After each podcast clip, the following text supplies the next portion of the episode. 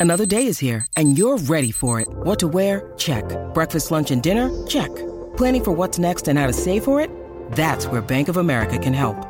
For your financial to-dos, Bank of America has experts ready to help get you closer to your goals. Get started at one of our local financial centers or 24-7 in our mobile banking app. Find a location near you at bankofamerica.com slash talk to us. What would you like the power to do? Mobile banking requires downloading the app and is only available for select devices. Message and data rates may apply. Bank of America and a member FDIC.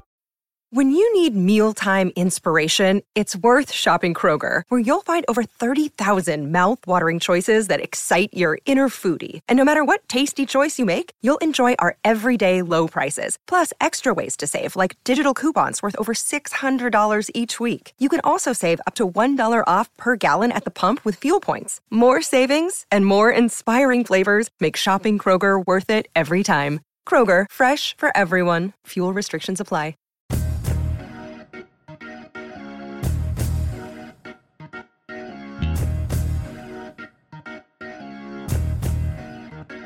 Hey everybody, it's Dan. Today we're going to continue our look back at positions for the Browns for 2020. And today it's the front seven, the linebackers and the defensive line. So we're going to talk free agents, we're going to talk impact players, we're going to talk draft importance. It's Mary Kay, Ellis, and I on today's pod. Of course, always make sure you check out Football Insider. If you haven't yet, head to cleveland.com slash Browns.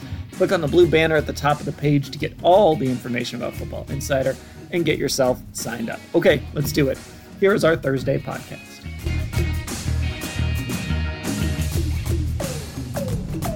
And away we go, continuing our positional reviews. Dan Lobby, Mary Kay Cabot, Ellis Williams. We are doing the front seven here. So we're going to do linebackers and defensive line. And let's just start with the linebackers. So the first question here is I guess the big question with linebackers is will the Browns invest in linebackers this offseason, or is that just sort of a pipe dream for uh, for Browns fans who want to see this linebacking corps upgraded. Mary Kay, uh, you go first. Is, is, this a position the Browns would invest in?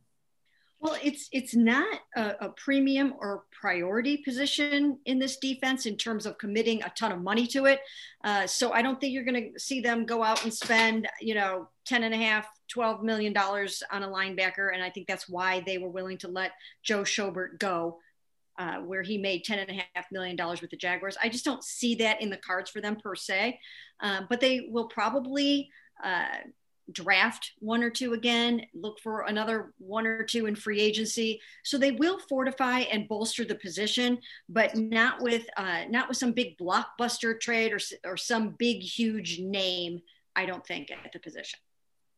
Yeah, Ellis, I feel like we spent so much time talking about the linebackers this offseason. I mean, look, look, there was nothing else to talk about, right? But we spent so much time on this position, but it really does feel like, eh, okay, what, whatever they do, it, it just doesn't feel real important to this team. Yeah, that and the number three receiver, which both in the grand scheme of things didn't really matter. I mean, like with injuries and whatnot, I guess like technically who started at three mattered because you got promoted through injury, like I said. But yeah, that and linebacker seems like a position, like Mary Kay said, that the Browns just don't prioritize.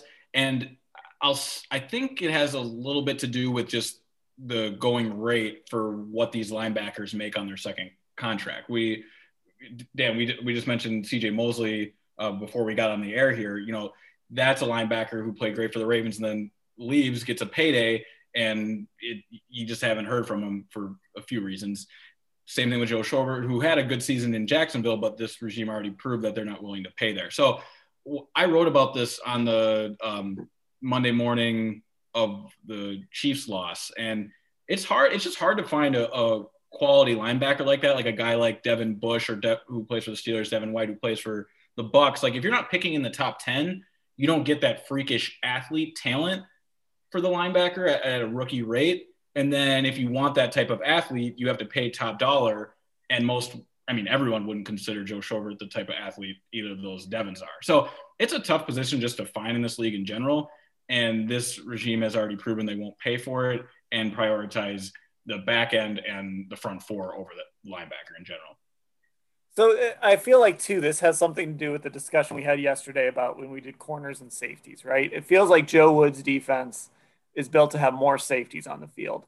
And then I kind of flipped it in my head earlier. I was, I was talking to somebody else about this and I kind of flipped it in my head. When I look at the Browns offense, right, what they do really well is they find ways to match up, you know, Jarvis Landry or Kareem Hunt or someone like that on a linebacker. So they send out this big personnel, they use motion, they, they go empty out of 13, all this stuff. And all of a sudden you see, oh, there's Jarvis on a linebacker or there's Kareem Hunt on a linebacker. And Baker sees it like every time.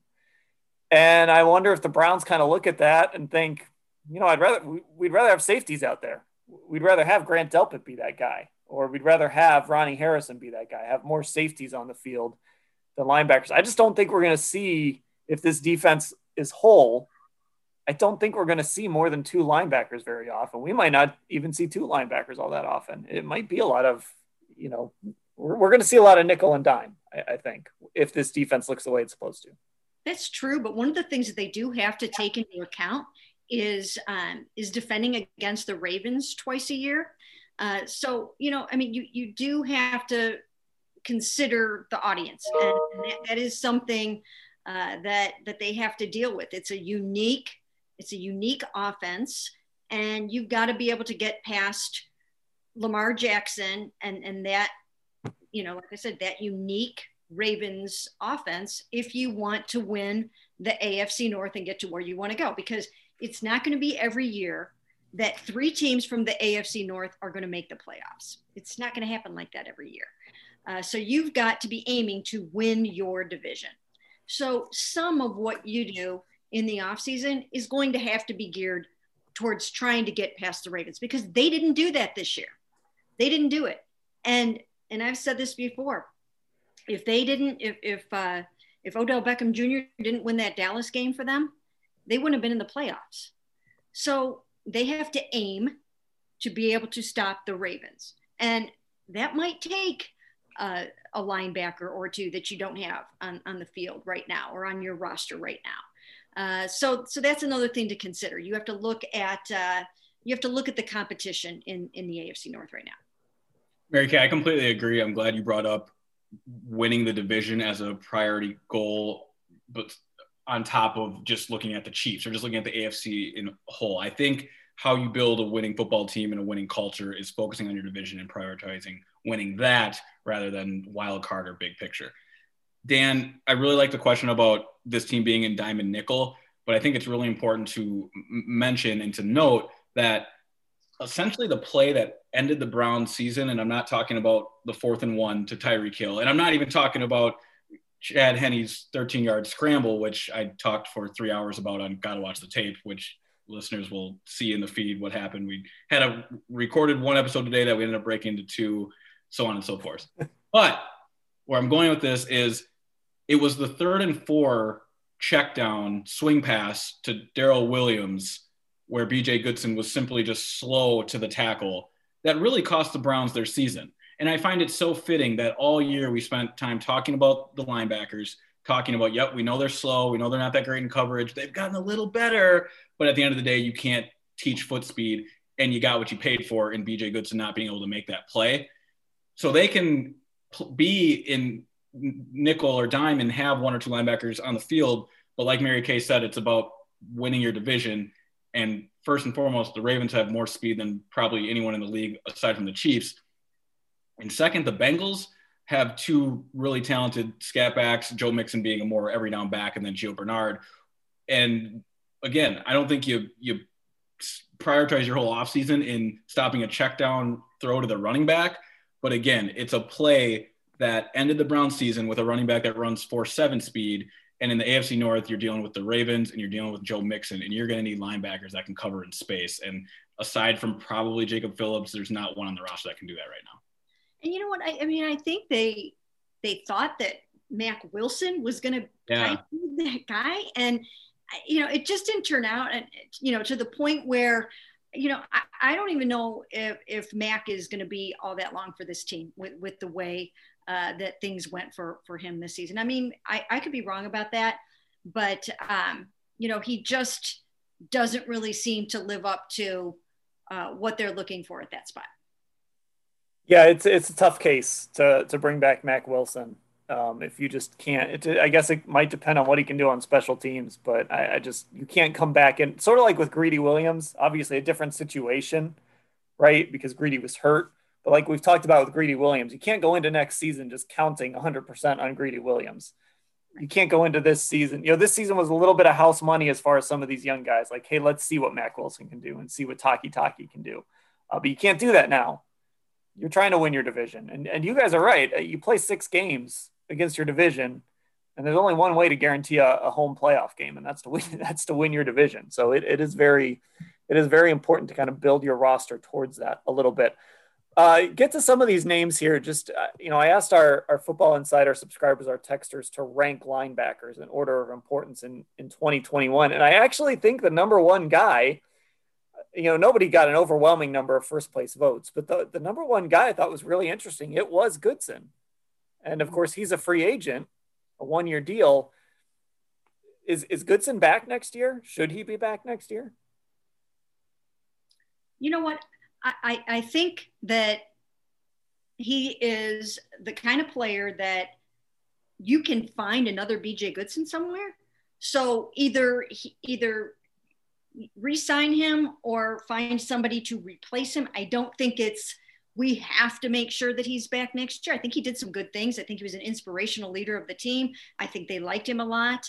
Uh, I think they put him in some situations that uh, that were a little bit, uh, you know, over his head, or that he wasn't ready for, or that somebody else should have handled, but they didn't have that guy. Uh, again, when we're talking about some of those speed situations. Uh, so, you know, I don't think it's a do or die thing.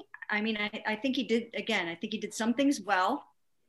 Uh, but I think he falls into that category of, you know, I mean, you hate to say it because it sounds like such an insult, but in the scouting world, it's called just a guy. I mean, you have some people on your roster that, if it works out from a financial standpoint, you can keep them. And if it doesn't, you can find somebody else that can get the job done. And I think that's the situation with him if this team plans on or eventually does like uh, they of course they plan on it but things happen the draft doesn't fall your way you don't want to overspend in free agency if they end up not improving this linebacker room it'll be because they kept both Sione Takitaki and BJ Goodson. I think you only need one of them in the mold that there's in a way do a lot of the same things well and struggle in other areas, that being coverage. Uh, Sione Takitaki's coverage grade, according to PFF, was 49 this year, and BJ Goodson's was in the 60s.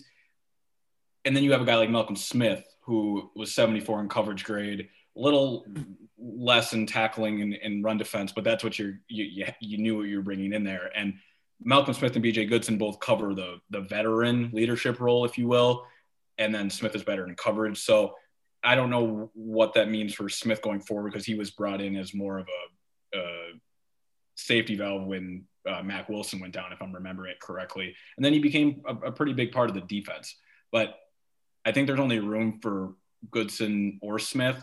And if they're both back along with Takitaki, if all three of those guys return, then they just didn't improve this room because those two, Takitaki and Goodson, take care of the same thing and sort of run defense. And then Smith is your leader along with Goodson. So you can keep one of them and not the whole group, or else your, your room doesn't improve.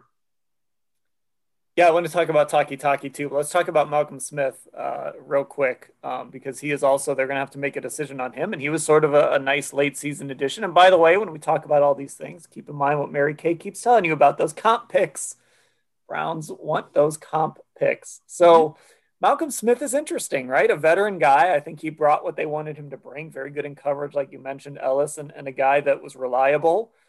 Uh, considering how late they, they kind of added him in the process, you know, Ellis, you said they might have to decide, decide between him and Takitaki, or, or you know, maybe it has to be between him and Goodson. But is, is there a chance that they look at Malcolm Smith and say, let's bring him back? I, I think that he's the if I had to lean towards a guy to bring back, I would pick him. And I was not expecting that when they signed him early in the year. I thought it was more of a, you know, break in case of an emergency type player, a guy that was just didn't really have much left to offer on the football field. They ended up playing decent football. You know, he was in the right spots in coverage, uh, had a, a, couple turnover turnovers break his way, and then again, he just brings the leadership and, and coaching ability. And if you have a, a, a, veteran presence in there and plan on bringing in a young linebacker, like if they spend the 26th pick on a linebacker, then I think that increases the chances of a guy like Malcolm Smith sticking around for what he could bring and teach a young player like that. Where I'm sure BJ Goodson is extremely knowledgeable of the game as well, but there's just things that BJ Goodson does on a football field that don't compare to a a peak in a prime Malcolm Smith who's seen more and been more places and achieved more. So I think you can make a case for both a veteran presence and still someone that probably might have a little bit left in the tank too. You know, I, I once again, I think with all of these guys, a lot of them are in the same boat except for uh, Jacob Phillips because they drafted Jacob. Okay, so when when you draft a player, and when the new regime obviously comes in and drafts a, a young player like Jacob, uh, you know that they're going to commit to him. Aside from that, a lot of these guys are, you know, sort of expendable or interchangeable. So when they're making their decisions, um, I think I think it's pretty evident that, again, they didn't commit a lot of resources, financial resources, to the position. Uh, so you know they can kind of pick and choose. I mean, if they they can keep a couple of them. I mean, it seems like Sione Takitaki would be somebody else because he's young. He was a draft pick. Uh, and I think that you know they probably look at him as a developmental player who got better this year and still has some upside because this this was the first year that he really played on defense and got significant reps. Uh, so I would think that those two guys would would be in the cards, and the other guys are uh, are ones that uh, you know you can find a role for them and and re-sign them or you can look to upgrade the position through trade free agency draft. Okay so jacob phillips was second in that poll of browns linebackers by order of importance in 2021 i would argue with our, our tech subscribers that he probably should be number one. He, he's one of those guys in this draft class that i think made a good impression but we still don't really know what he is yet dealt with injuries, had some flashes on the field. I know his his PFF grades weren't spectacular. Uh, there was one game I can't remember it off the top of my head where I thought he played really well, and then you looked at the PFF grades and they weren't great. So I don't know if there's just a disconnect there or if you know I was wrong. But I, I feel like we don't quite know what Jacob Phillips is. But like you said, Mary Kay, if they're going to err err on the side of or err with somebody like a Takitaki or a Phillips or somebody like that, it's it's probably going to be Phillips because he's a guy they liked at LSU. Mm-hmm. Ellis, what I mean, what did you think of Jacob Phillips this year? We, we didn't see a ton of him, especially after the injuries. When you're judging a, a guy who is has limited snaps and is a rookie, you look for those plays that just pop on a, on the broadcast. You know, who that pop when you go back and rewatch it. And he had those moments, and of course, he had plenty where he's not in the right spot, where he's not reading uh, the guard right, where he's not staying in his run lane. But you saw when he got to the football that there were plays there. Now you could say the same thing about Mack Wilson after his rookie year also, and we just got done talking about Mack in a way. So there needs to, of course, be that gradual improvement, but at least he showed that ability to, to sizzle more than I would say maybe Jordan Elliott, who we may get to. But it you need to continue to improve upon that, or again, you land in a boat where it's like, all right, you have these pop plays, but not the consistent every down type of stuff you need from a linebacker. What Jacob Phillips does show us, though, is the prototype that this front office is looking for at linebacker the 6'2, 6'3, mid 200s guy who can play sideline to sideline. That's going to be their, their guy they look for in the drafts in 2021 and so on and so forth. And I, I think it's important to note that against Pittsburgh, uh, the second the second Pittsburgh game, the one week 17, uh, he did play 100% of the snaps. He was the Mike. He was calling the plays and he was calling the the defense in that game. I think that's important to note because maybe the Browns go into next year and and give him that responsibility, especially if they do decide to part ways uh, with BJ Goodson. So he's a guy to, to, to kind of keep an eye on in that role too. And it makes him more valuable if he can play that role because that is the linebacker that will stay on the field in all of those situations. Um, yeah. You know what? I was going to look up. I remember. Remember, uh, we looked it up. That what, what game was it again? That he um, that he actually was targeted a bunch of times. Oh, there it is. he was targeted. Was it the Pittsburgh game? Yes, Pittsburgh. He was, tar- he was tar- targeted nine times and gave up uh, nine nine passes in that game.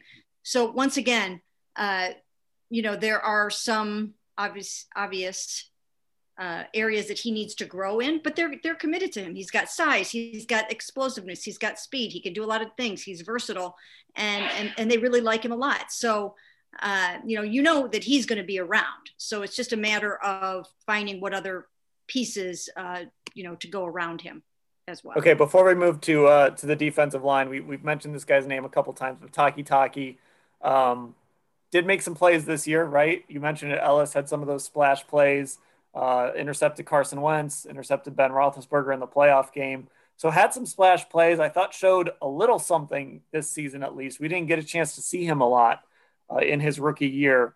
So th- this is at least a guy, like you mentioned, Mary Kay, that you're going to keep around and, and sort of see what he can do. I think it doesn't. Nothing is guaranteed with Takitaki, but he's at least earned another shot, which I'm not sure we can say about Mack Wilson. Mm-hmm. Yeah, that, that's what I would say. I would say that that he is a building block of your linebacking corps. That you know he's young, that you you know uh, that that you can coach him up, and that you can uh, you know you can get some of those splash plays out of him. He's got good instincts. He's got good hustle. Uh, he sort of represents what uh, you know what they like in a linebacker. So I really do think that um, along with Jacob, that he's somebody that will be here, and then they will build you know add around those guys. But I think you can kind of count on him going forward.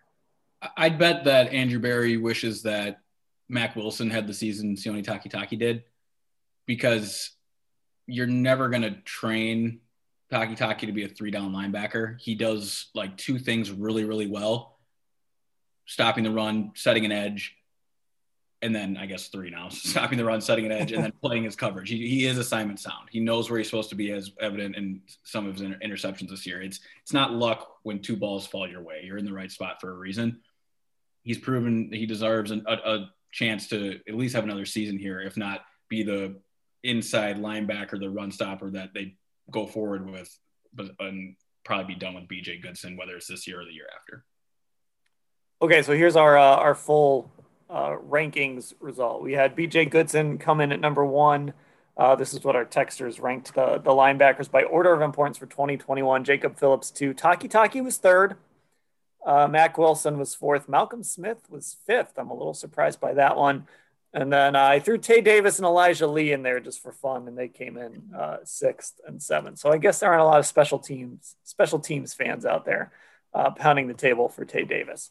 Okay, we're going to take a break, and then when we come back, we will hit what you've all been waiting for, right? The glamour part of this podcast, the defensive line.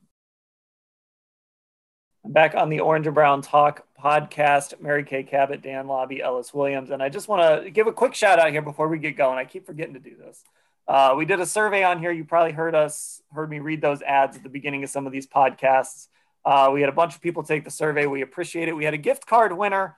Uh, it was Zach Sazdanoff. I hope I'm saying that right, Zach. Uh, congratulations on winning the gift card for taking that survey. We really appreciate it. I think that we'll probably have some more surveys coming your way because um, we like to know who's listening uh, because obviously it helps us. It helps us make the podcast better and it helps us, you know, maybe make a little money, right? That's what we're all trying to do. All right. Speaking of making money, there are some guys on the Browns defensive line that might get a chance to do that this offseason. And that's what we're going to talk about. The big question, though, on this defensive line, and it's been the question since this guy came into the league, and it seems like the Browns had answered it, but unfortunately, Olivier Vernon uh, ruptured his Achilles at the end of the season. Uh, he's on the wrong side of 30. We don't know. We'll talk about Vernon a little bit, but how are the Browns going to help Myles Garrett? Is there somebody on the roster that can do it, or do they need to look outside? You know, I, I think that's a premium position. I think that's a, a, a, very, very key position for them to look at in the offseason. And I think they will. I mean, it's obvious. They they tried to do it last year. I mean, they were looking at Jadeveon Clowney, they looked at Ngakoue. Uh, they they wanted to upgrade that spot and it just didn't work out the way that they wanted it to so knowing that i mean you know that they're going to do that uh, it's just a matter of when and how they're going to do it. Um, so I don't know if they'll try to find somebody with that 26 pick or if they'll trade up. Uh, but but that's going to be a premium acquisition point for them uh, in in this off season, and I just don't think there's any question about it. Whether they once again whether they find one in free agency, whether they try to trade for one, or whether they draft one, they will find somebody there. In part because, as you mentioned, Olivier Vernon is coming off of a ruptured Achilles, and although Olivier did a tremendous job this year. When Myles Garrett came down with COVID, Olivier came, Olivier came through with them. He had those three sacks in, in the first game uh, that Myles was out. And then uh, he continued to get that pressure and get those sacks throughout the rest of the season while Myles was struggling. I mean, Myles only had two and a half sacks in the six games back in the regular season. Uh, and that might have actually that might have even included a playoff game. But um, two and a half sacks in his six game in his first six games back, and um, and Olivia Olivier picked up the ball and had I think eight in his last nine games or nine in his last eight games was one of those two things.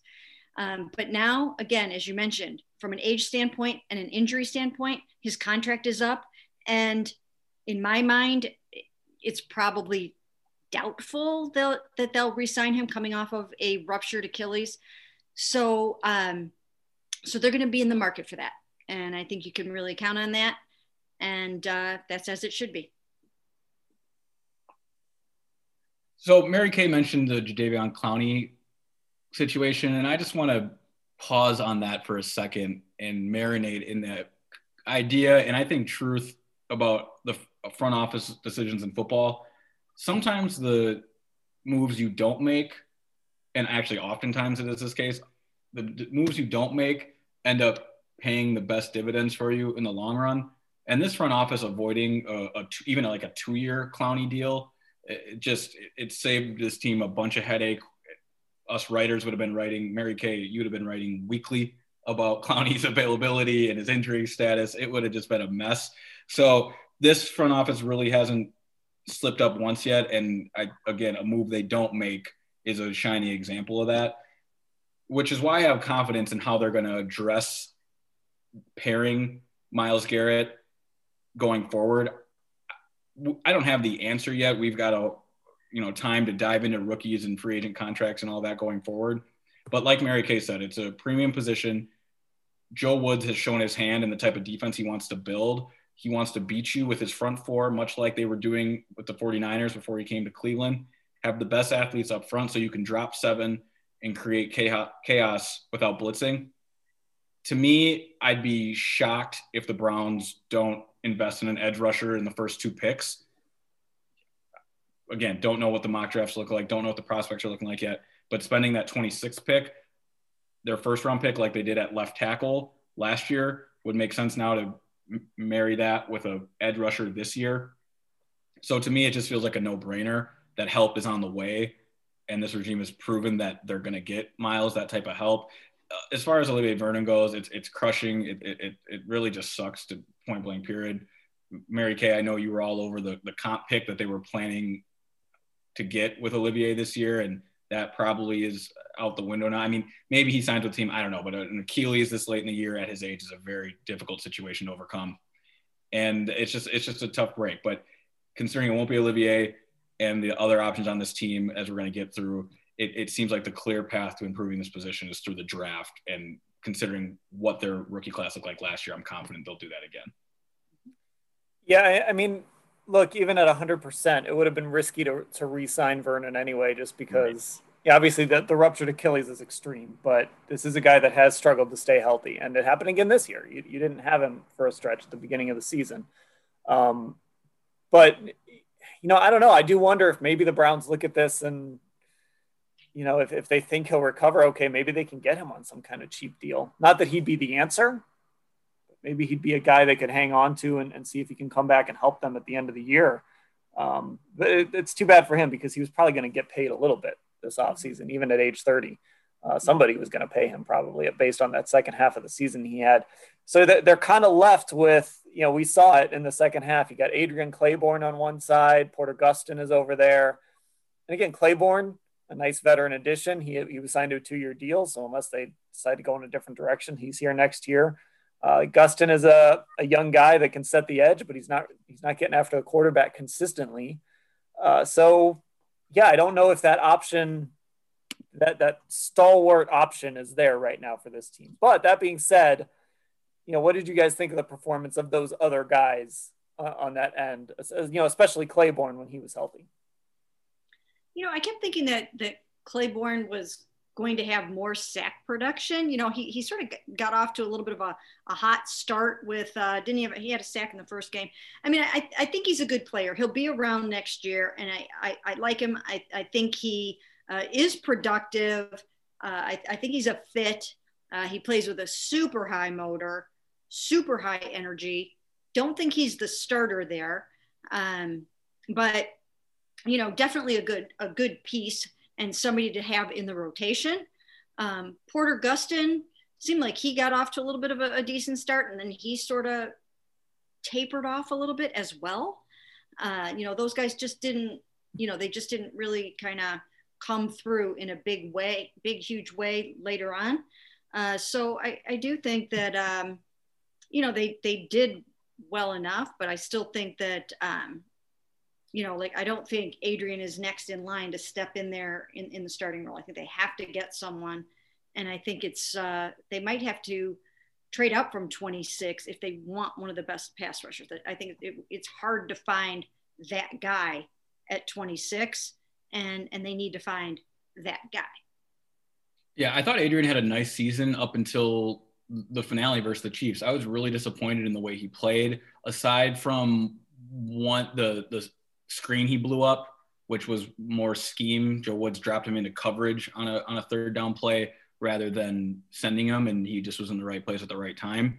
He had just awful lane integrity and did not keep contained on first Patrick Mahomes in the first half on a third and eight, and then the the game, the Chad Henne run was on him. Uh, he just he bull rushed downfield and took himself completely out of the play, and Henne took off. So I was disappointed in to see that I don't know if it's a coaching thing or a veteran decision to rush like that, but I, I didn't think a, a, guy with as many years in the league as him would would put out a, a, an effort that was not aware of the situation and the ability, the escapability of both those quarterbacks. But in, in for the sake of the conversation, he's going to be back next year, like Mary Kay said, and I expect consistent delivery like he had all 18 games before that Chiefs game because before that game, I would have said he had a really nice, if not great season showing up in flashes, but he probably just played too many snaps versus Kansas City. And that's the difference when you go from Vernon to a, a veteran role player like that this late in his career. Yeah, I mean, the reality is that that's what he is, right? He's a part-time veteran guy. He's there to be a, a veteran in the room, play, you know, when they need him to play part-time role. And, and Gustin is a guy that – you bring in to compete in training camp again, and, and you kind of see what happens. So uh, you, they, they need to find an answer there on that on that other side of Myles. Now, our poll uh, that I put up for the defensive lineman, ranking who the most important D lineman would be in 2021. Of course, Myles Garrett was the unanimous number one. Um, I think we've talked a lot about Myles Garrett on this pod. I don't know if, if we need to, to spend time talking about how great of a season he had. Um, so we'll uh, we'll leave that to to maybe some other time. We can spend some time on Myles later too if we want. But the guy who was number two, and this is where the kind of the real intrigue on this roster is, was Sheldon Richardson. Mm-hmm. So Sheldon Richardson is a guy who, if we're looking for any, there aren't a ton of guys on the roster that fall into this category. But if you're looking for anybody who, just based on salary, could become a cap casualty, Richardson is that guy. The Browns can save a lot of money if they moved on. But the issue is Richardson had one of the best seasons on that Browns defensive line and probably one of the best seasons of his career, honestly. Uh, in his two years here, all the guy has done is played hard. Seems like he he brings some leadership to that to that room. Guys seem to like playing with him. It seems like Myles loves playing with him. Mm-hmm. So I I don't know. I don't think moving on from Sheldon is even on the table. Honestly, I don't think it's something you want to do, which kind of makes a crowded defense interior line position it kind of keeps it crowded, I guess. But Sheldon is a guy that you've almost got to keep around now for a third year, and you should keep around for a third year, and maybe even talk about keeping him around longer. I don't know. Well, Sheldon is um, is under contract for next year.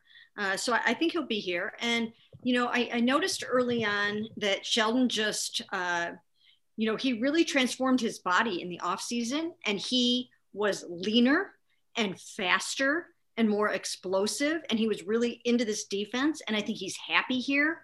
And I think he played really well. He he was the 37th best interior defensive lineman in the NFL, according to um, Pro Football Focus, and, and that's pretty darn good, especially when you consider. I mean, you guys know where Larry Ogunjobi ended up? Not good. Take a guess. How, how many are there? I think it goes all the way. It might go all the way. I'm, I'm talking about guys that played a minimum of 20 snaps. Yeah. 20% of the snaps. I'm sorry.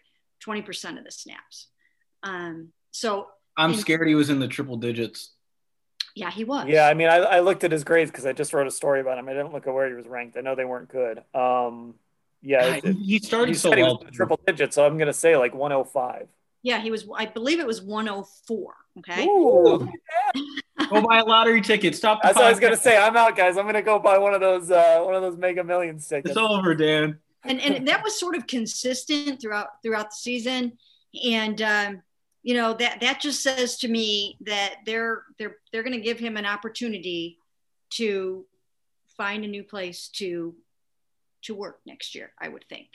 Um, I, I just don't think that they're going to commit a ton of, of resources to to him. I just I, I'm not seeing that. Um, they also have Andrew Billings coming back from he opted out this year because of COVID. So I think he'll, you know, I, I think maybe they'll they'll count on him and then look to also also bolster the position as opposed to paying big huge bucks to Larry. But Sheldon is worth keeping around at the 11 million dollars that he's due next year. Again, he was a leader. He made big plays. He blocked kicks. Uh, yeah. He got his hand up on, on some passes. And, and I, I just think he's a really good, solid, and stout interior defensive lineman and a, and a building block on that line.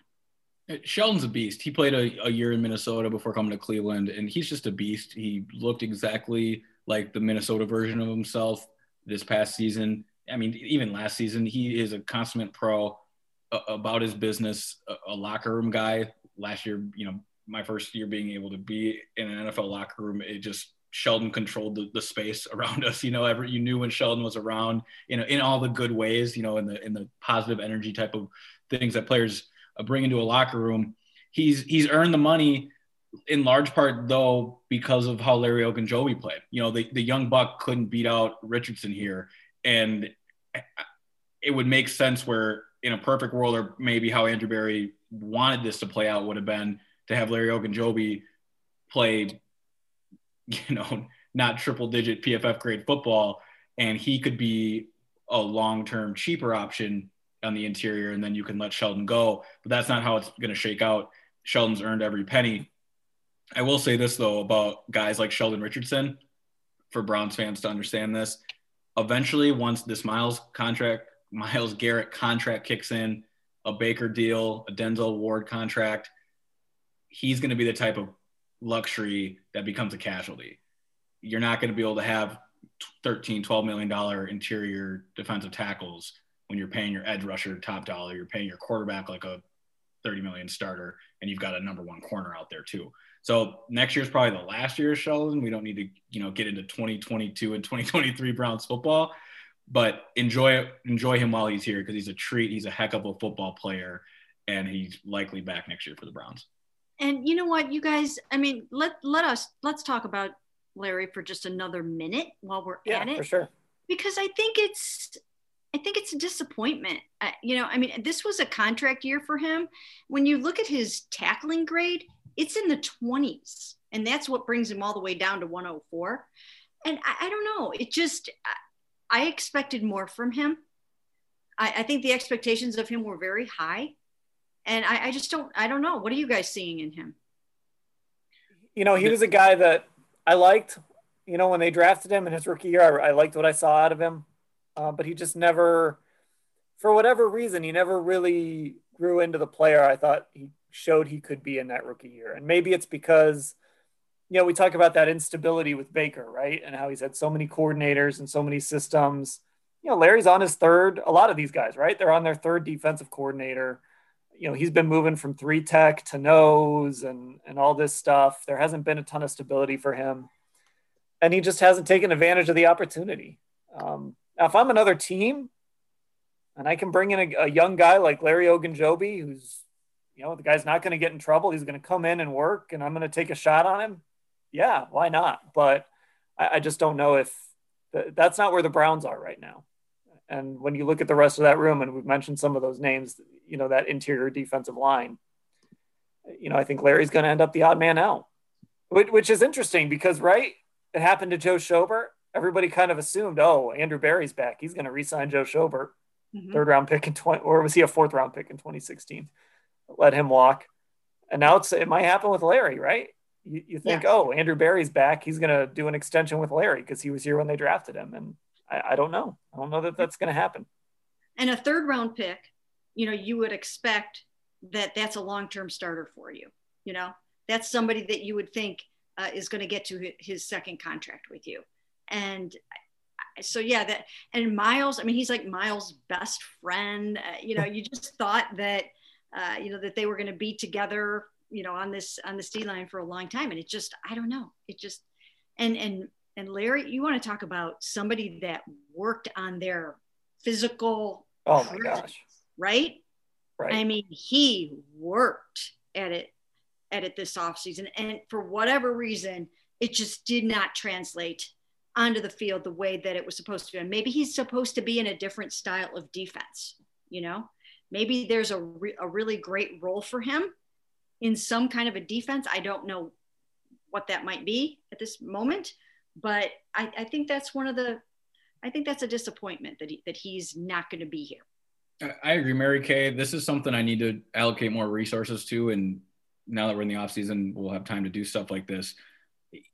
It's disappointing for me because of the way he started this year. He graded out really well against the Ravens, and then versus the Bengals in week two, they didn't, you know, Joe Mixon was bottled up pretty well. And then I just kind of stopped watching him because I was like, oh, wow, he's, you know, he's really playing well. Two division games in a contract year. I figured it was just he was going to stay on a consistent path. And then the, the plummet started and, you know, the offense takes over being the primary thing we talk about. Odell gets injured, you know, things happen. But I was really impressed with the way he started the season. And now to have him be the 104th ranked interior defender on PFF. I'm, I'm extremely surprised for it, and disappointing is really the only way to put it. I agree, Mary Kay. Mm-hmm. Yeah, and I, you know, I don't love to put a ton. I don't. I try not to put too too much stock in, in the PFF grades, right? I think, but I think they can be a guidepost mm-hmm. in some way. And when a guy is ranked that low, that gets your attention. Yeah, they're not going to so, be that off. Yeah. Um. Well, I want to go back to Sheldon real quick before we move on to other guys because I, I think you both made really good points. Uh, first of all, Mary Kay, something you said. Uh, I do think Sheldon is really happy in Cleveland. I remember after the scrimmage at the stadium this year, he was kind of talking about like, hey, he got to actually stay someplace, right? He had kind of been getting kicked around after after the Jets, after he left the Jets. I think he was happy to kind of have a place to call home. Mm-hmm. And I think that's shown. And then Ellis, the thing you said about the locker room, one of the things I always watch when we're in that locker room is how guys interact with each other because that's one of the things you can see. And and you said like Sheldon would just sit there and hold court with us at his yeah. locker, but you also saw it like anywhere he went in that locker room, it, you know whether it was the cornerbacks or the linebackers or back in the the back section where the practice squad guys were, or even sometimes over on that some offensive guys would kind of come over and he'd he'd always be like right in the middle of it. So, you know, those are things that you kind of keep an eye on when you're in the locker room, which guys kind of get gravitated to, not just by their position group, but by like other guys in that locker room and other position groups. Two things that totally validate that, Dan. Being in that locker room, it reminded me of guys that I had played football with, guys that just have that presence, that size to them. They're loving, they're funny, they're witty, but they're not going to take any BS and they're not going to let the coach or the front office duke them. Meaning, Sheldon Richardson would call it like it is if he didn't think the guys playing deserved to be there or that this coaching staff wasn't pulling the right strings. And I think that was completely solidified when I, I, was writing a story the other day looking for a, a, photo of Baker Mayfield, and our photographers, our wonderful photographers, had up um, that photo of him and Baker Mayfield hugging, Sheldon Richardson and Baker hugging. And to me, that tells you, look, we're going to have all offseason to discuss Baker, but Sheldon wouldn't show that authenticity to a guy like Baker if he didn't believe that that was their quarterback. It speaks volumes to what Baker has done this year, but it just, again, brings home the point that Sheldon is such a focal point of that locker room, despite him not being the face of it eh, on a national level. You know, when we talk about Myles or Baker, but Sheldon has some pull in there and the respect of all 53 men. Yeah, and I think a very key thing that that Sheldon did uh, last year was he held the team together in the aftermath yeah. of of the Myles Garrett suspension. I mean, he you know he had words with with Baker Mayfield about what he said uh, and basically said, you know, we're a family and we have each other's backs and and, and we don't do that. And and you know, and, and Baker, uh, you know, Baker listened to him. And for somebody to talk to Baker like that when Baker's basically the you know the leader of the team, uh, that says something about Sheldon. And 100%. there was no way, there was no way he was he was going to let anybody go outside the ranks. And it just you know just shows uh, how important team is and how important family is and and he has those old school values. That's the thing about Sheldon Richardson. He is old school, right? I mean, yeah, like, he could have played back in the you know in the in the 80s and you know he, he would have fit right in with those kind of guys. He would have hated all the practice time but yeah he would have fit in. He really would have. wasn't he the guy too? Maybe i have this wrong but wasn't he the guy that said something to baker when the duke johnson stuff was going on? I think he was. He, he, may have been. He, he baker kind of called out duke i, I don't remember. Um, oh, I didn't think we'd spend this long, long talking about Sheldon Richardson, but I'm glad we did. He deserves it. Yeah. Um, so let, us talk about those other two interior guys, Andrew Billings and Jordan Elliott. Elliott was a third round pick this year. Billings, they, they brought in as a free agent. So obviously two guys this front office brought in. Um, you know, at one point, speaking of PFF grades, this is one of those weird things. Elliott was actually graded pretty highly among rookies. Um, and, uh, you know, my, my first response was kind of like, huh, I haven't really heard his name called very much, but obviously sometimes that's the life of a defensive tackle. Um, that's part of why you might see Larry Ogunjobi be gone because you do have Billings who you paid and you obviously like, and then you drafted Jordan Elliott. And at some point, those two guys have to get their opportunities. Mm-hmm. Yeah, absolutely. Now, Jordan Elliott finished um, way down the list as well. Uh, he finished 97th uh, amongst defensive tackles with at least 20% uh, of, of the snaps but he was a young developmental guy. And and he should take that big jump in his second year.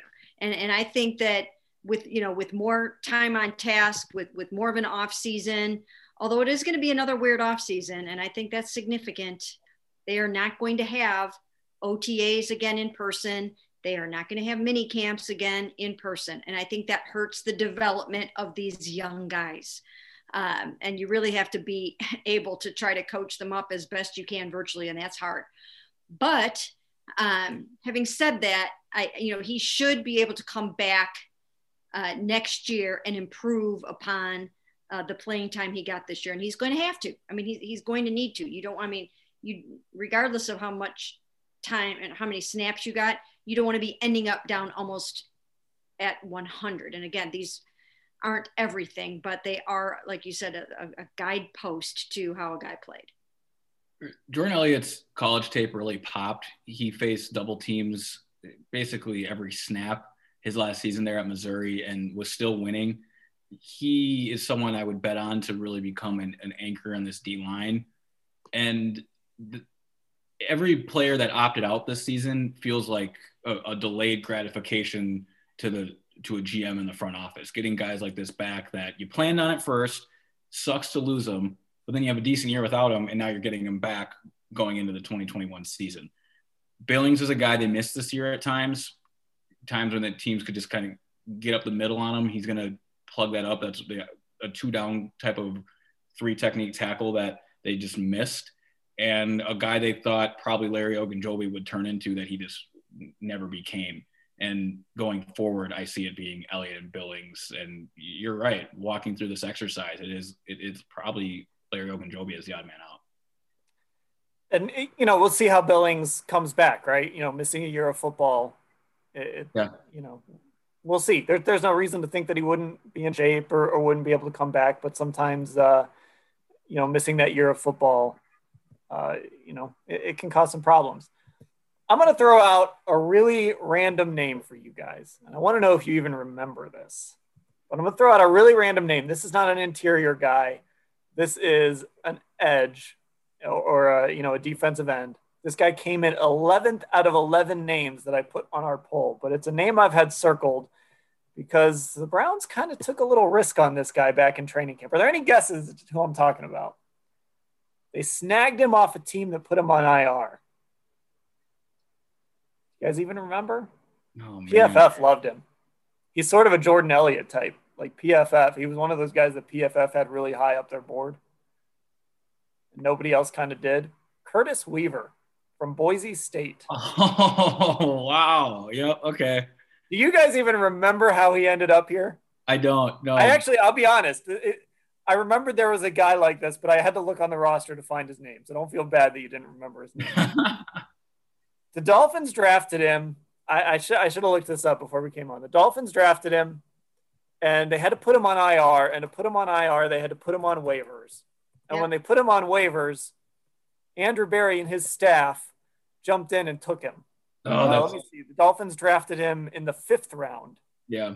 Of the yep. draft, and they waived injured him on August 24th, and the Browns claimed him mm-hmm. off of waivers. This is a guy from Boise State. I believe he set the conference record for sacks.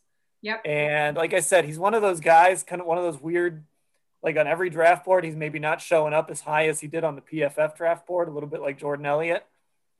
I'm keeping an eye on him. I just, forgot just about because, him.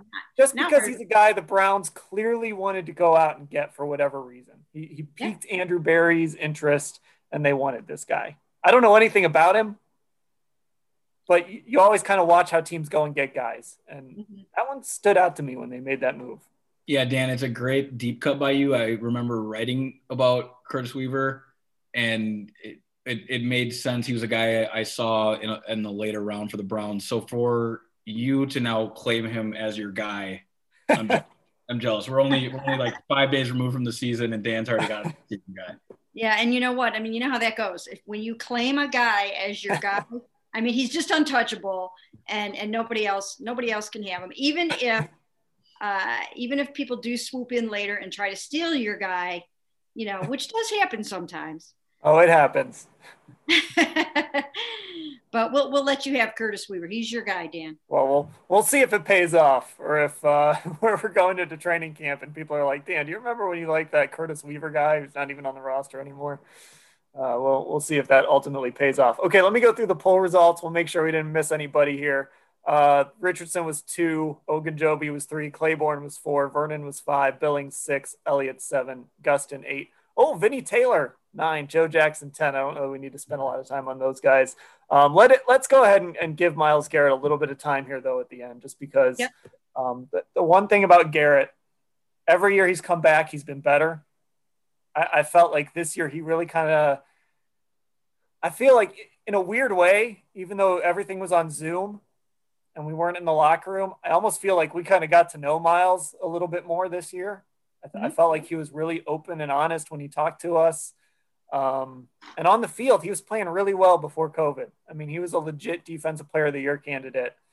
And I just really think that the way this season ended for him is going to, I, I think we're going to see, again, somehow we're going to see an even better Myles Garrett next year.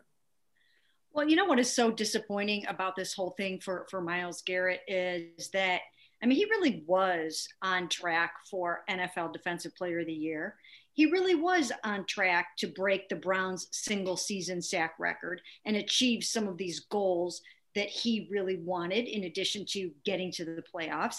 And then he just never was himself after that. COVID took it out of him. I mean, it really did. It took it out, out of him. And he was just never the same after that. Again, he had two and a half sacks after um, after he came back. He really struggled. He was out there battling. And then in this past game, uh, you know, we saw what happened. He he suffered an oblique injury, which affects every single move that you make. So uh, no matter what you try to do, you can barely breathe when if you have an oblique. If, if he tore and basically when you injure a muscle, you're tearing the muscle. So he's got a torn oblique, and and that that impacted him. And and Ellis, you you said and you mentioned, and I'm sure this is I have not gone back and studied the whole entire game yet, which I still have to do. Um, I was in Hall of Fame voting all day yesterday, so I couldn't do it yesterday.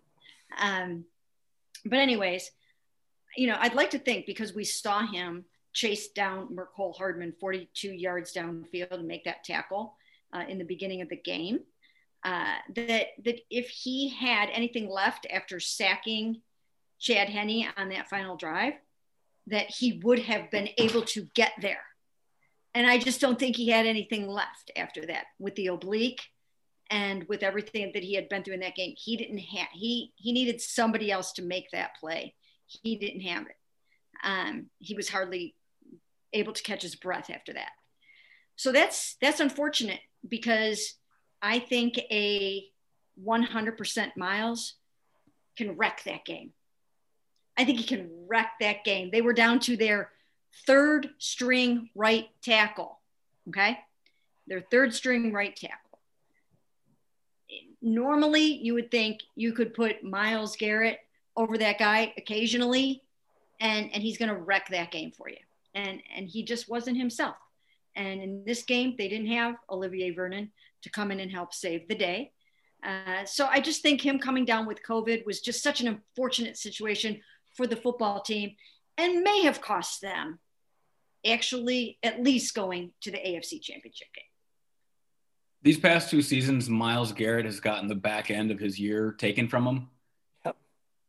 I'm confident that eventually, and why not have it be next season?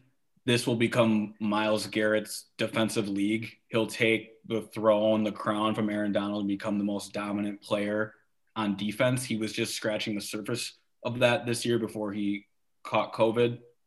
And give him 16 games of, of full health and c- consistent practice and consistent training, no curveballs. He's not only going to set the Brown single season sack record, at some point in his career, he's going to flirt with Michael Strahan's record. He will come after it. He is that dominant. And the only difference between him and Donald is he plays on the end, which gives him more opportunities at the quarterback and I think that's where this is headed. He is the, the most freakish talent in this league right now, aside from maybe a few crazy unicorn quarterbacks and Aaron Donald. But that's where this is headed. The Browns have a bona fide star and stud who unfortunately has had his past two second half of his seasons damaged for different reasons, but nonetheless, he was not himself in those the, the second half of the year again for different reasons. But that's the track record he's on, and he just laid the foundation of it in the first half of the year this year. And I'm so excited to see what next year has in store. And and I can't imagine there's much scarier for a quarterback than to see Myles coming around that edge with that there's arm no up way. in the air. There's no way. Trying to get that strip sack and then you know batting down with that arm. Um, that's got to be a scary sight for a for a quarterback to see. And for Myles, listen, if if Chad Henne doesn't make that run, we might be sitting here talking about, hey, the Browns are playing the Bills on Saturday, or I'm sorry, on Sunday, and in big part because Myles Garrett came up with a sack on second down yeah. that set up third down and 13. That that had the potential to be one of those game-changing plays, but unfortunately, yeah. like you said, Mary Kay Myles wasn't able to, to chase down Chad Henne, and he didn't get the help he needed. Yeah, and I, I honestly believe in my heart of hearts that a, a healthy Myles Garrett that that didn't tear his oblique in that game would have been able to do enough to to put them over the edge to help them win that game.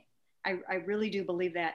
And, and I just think it's so unfortunate for them because, I mean, not only did they have uh, that situation with Myles, but Denzel was uh, having to come off and get oxygen in that game. So COVID really did, it really did hurt them in, in the end. I mean, somehow, you know, they made, made it uh, to into the playoffs and they and they won a game despite the crazy COVID stuff. But I think it cost them.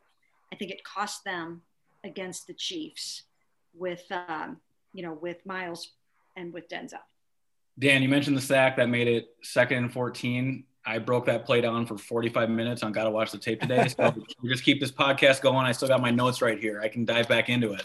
I I promised you. I promised you we wouldn't go three hours today, like like you did on uh, on Gotta Watch the Tape, which is coming out in two episodes uh, soon. So everybody, make sure they they keep an eye out um, for that. And then, of course, we're going to be back uh, as we are. We're, we're every day. We're going to continue our positions. We're going to move on to the offensive line uh, on Friday. I think we're going to do some picks for these uh, these conference championship games. I have not looked to see how we all did. Uh, I'm not very confident that I did very well this past week, but we'll see. We'll see what happens. And then I'm actually trying to line up a guest. I know that this wasn't a very popular take when, on the post game pod the other night, but I'm, I'm trying to line up a guest to sell Browns fans on why they should adopt the Buffalo Bills for the remainder of this postseason. Uh, we have a Bills writer who works for our sister site. He's had me on his pod and uh, going to repay the favor and see if he can convince Browns fans why they should adopt Josh Allen and the Bills for at least a few weeks here uh, in, in these playoffs. Hopefully, a few weeks. I've adopted the Bills. I'm all on. I'm, I'm all in, I should say. Bills Mafia. I'm on the bandwagon.